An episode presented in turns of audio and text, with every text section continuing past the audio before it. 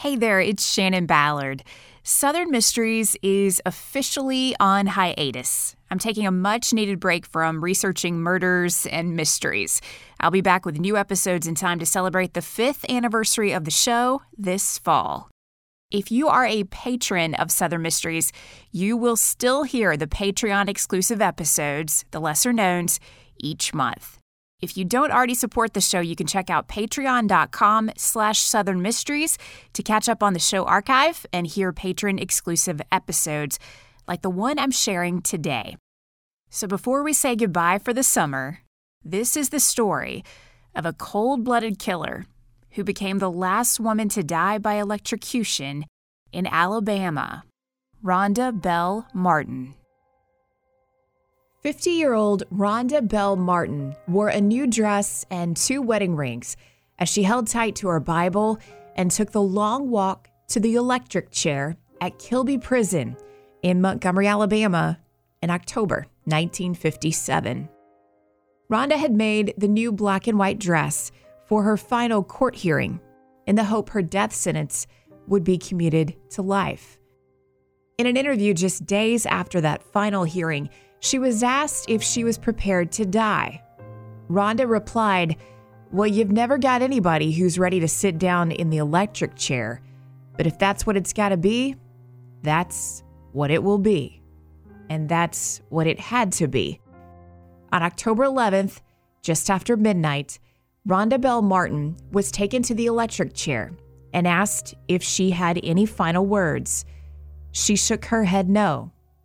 At 12:10 a.m., 2200 volts of electricity surged through her body, and the woman who had confessed to killing her mother, two husbands, and three children was pronounced dead.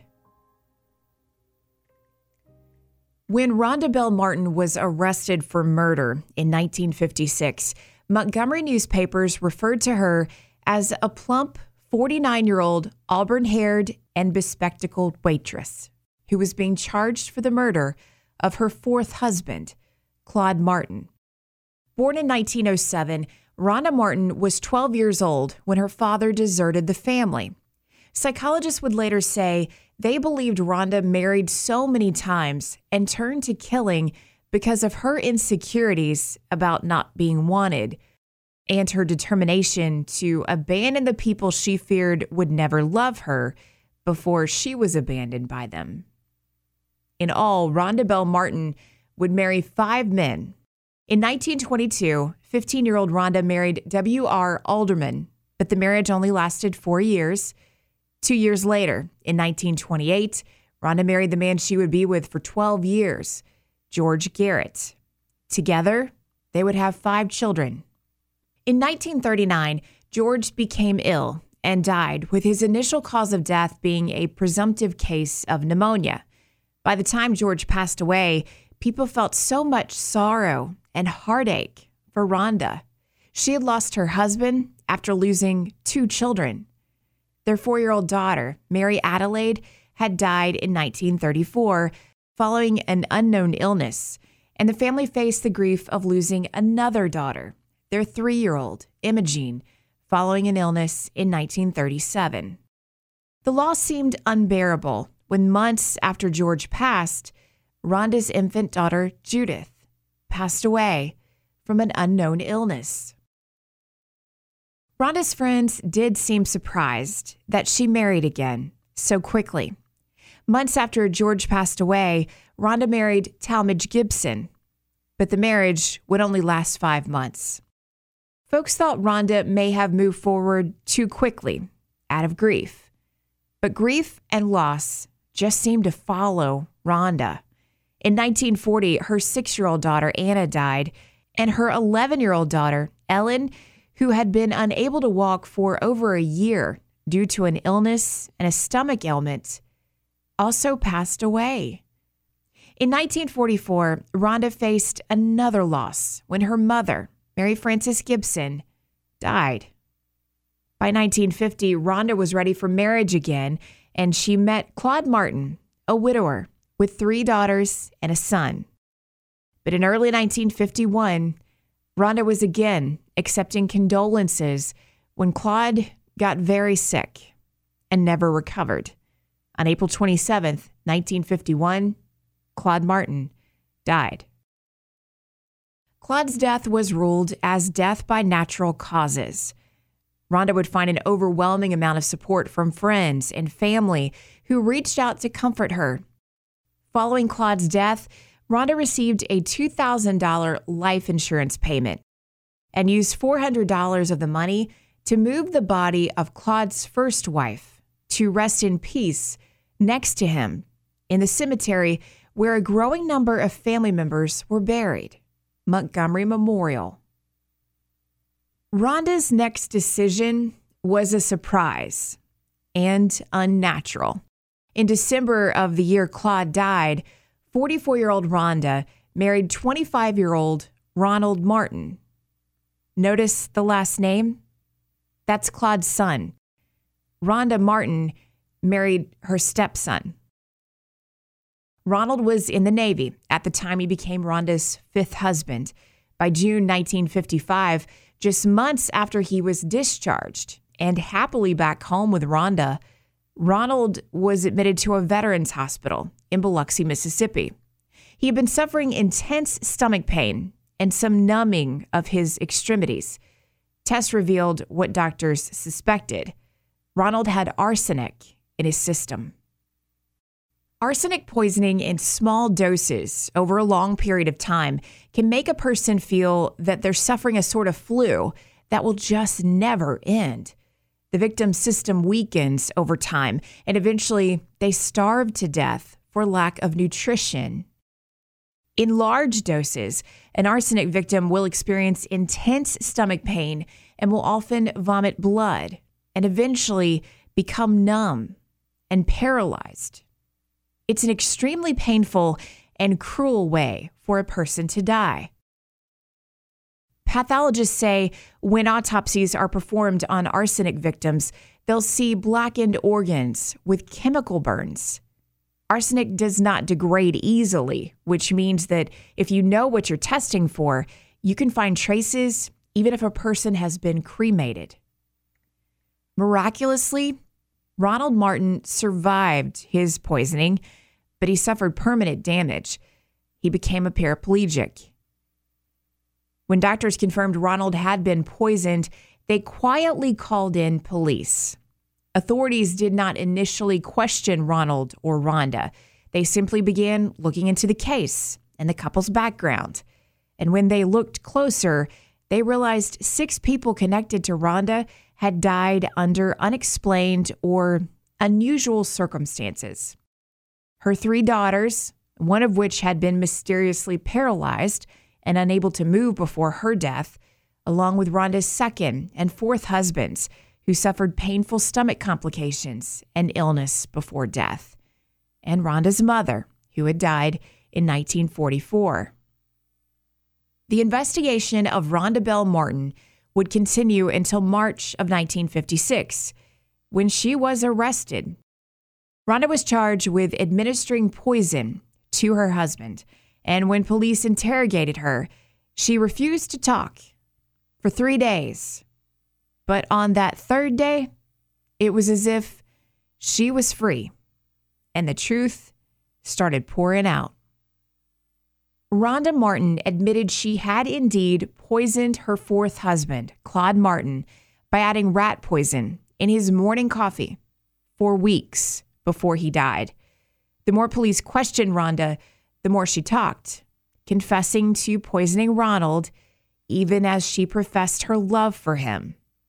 Rhonda then confessed to poisoning her second husband, the father of her five children, George Garrett. She said she added rat poison to his whiskey little by little over the course of a few weeks.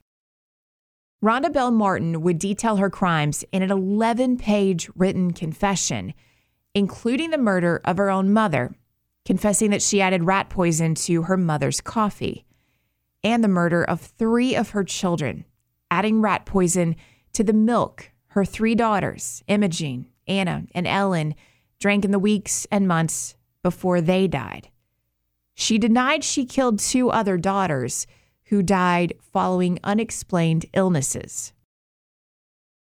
Authorities exhumed the bodies of Rhonda's family members in Montgomery Memorial Cemetery.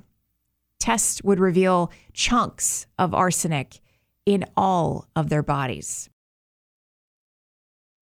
The biggest question police had for Rhonda, she didn't answer. Why kill these family members? Rhonda referred to her children and dead husbands in a loving way. She swore she adored them and they adored her and there was nothing but love between them. There were allegations that insurance money had been Rhonda's motivation, but she never got much when a family member died. The biggest payout came from Claude's death. Otherwise, the insurance policies that were paid out for these other family members barely paid the funeral expenses. Through interviews and articles published about her in the weeks after her arrest, it did become clear that Rhonda Martin was self obsessed. A Life magazine feature on Rhonda, just weeks after she was arrested in 1956, noted that she also loved the get well cards that would come after each victim became sick and died. She seemed obsessed with the sympathy cards and visits from friends who came to console her. Apart from that, there's never been a clear motive for her crimes and her mental state played a key role in her trial. Rhonda Belle Martin was charged with first degree murder of Claude Martin. Along with the murder charge, authorities wanted to pursue an incest charge against her for marrying her stepson. But Rhonda would never face that charge because, in the course of the investigation, authorities learned that when Rhonda married Claude in 1950, she was not divorced from her third husband, Talmadge Gibson.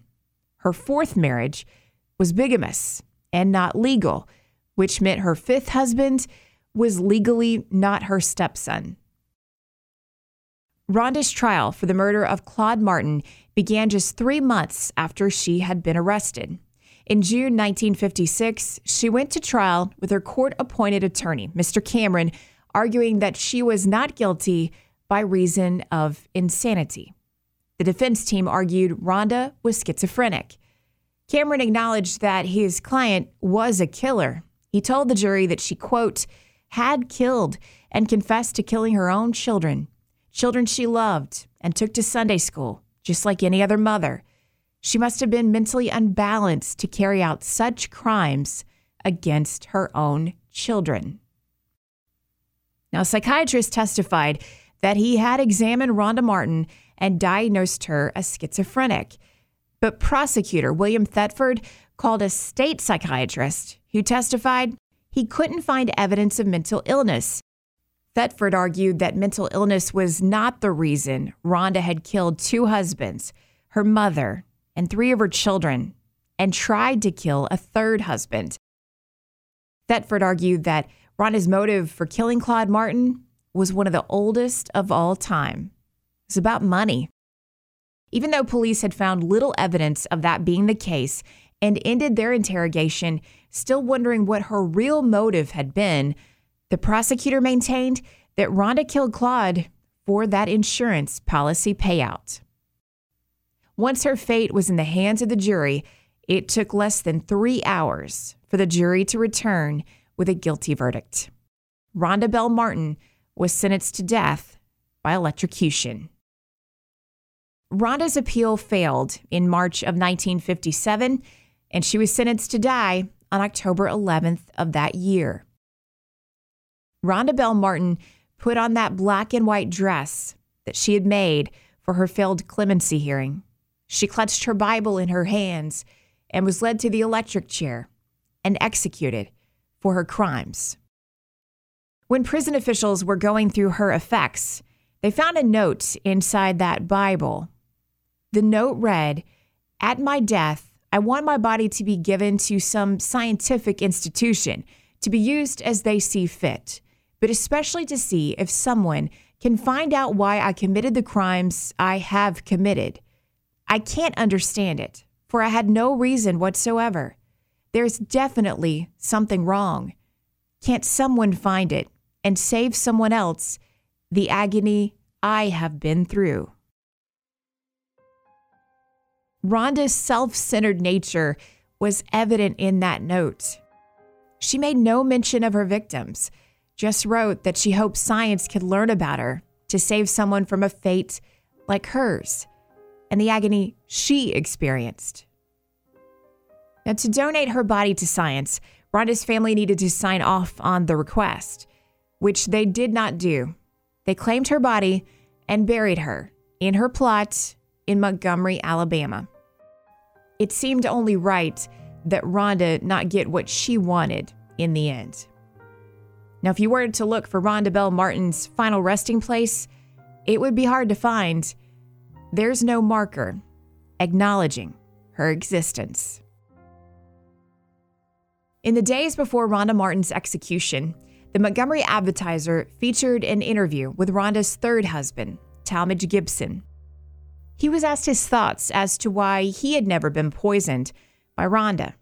He replied that they were only married for about five months, and he figured he just left her in the nick of time before she had the chance to drop any poison in his whiskey.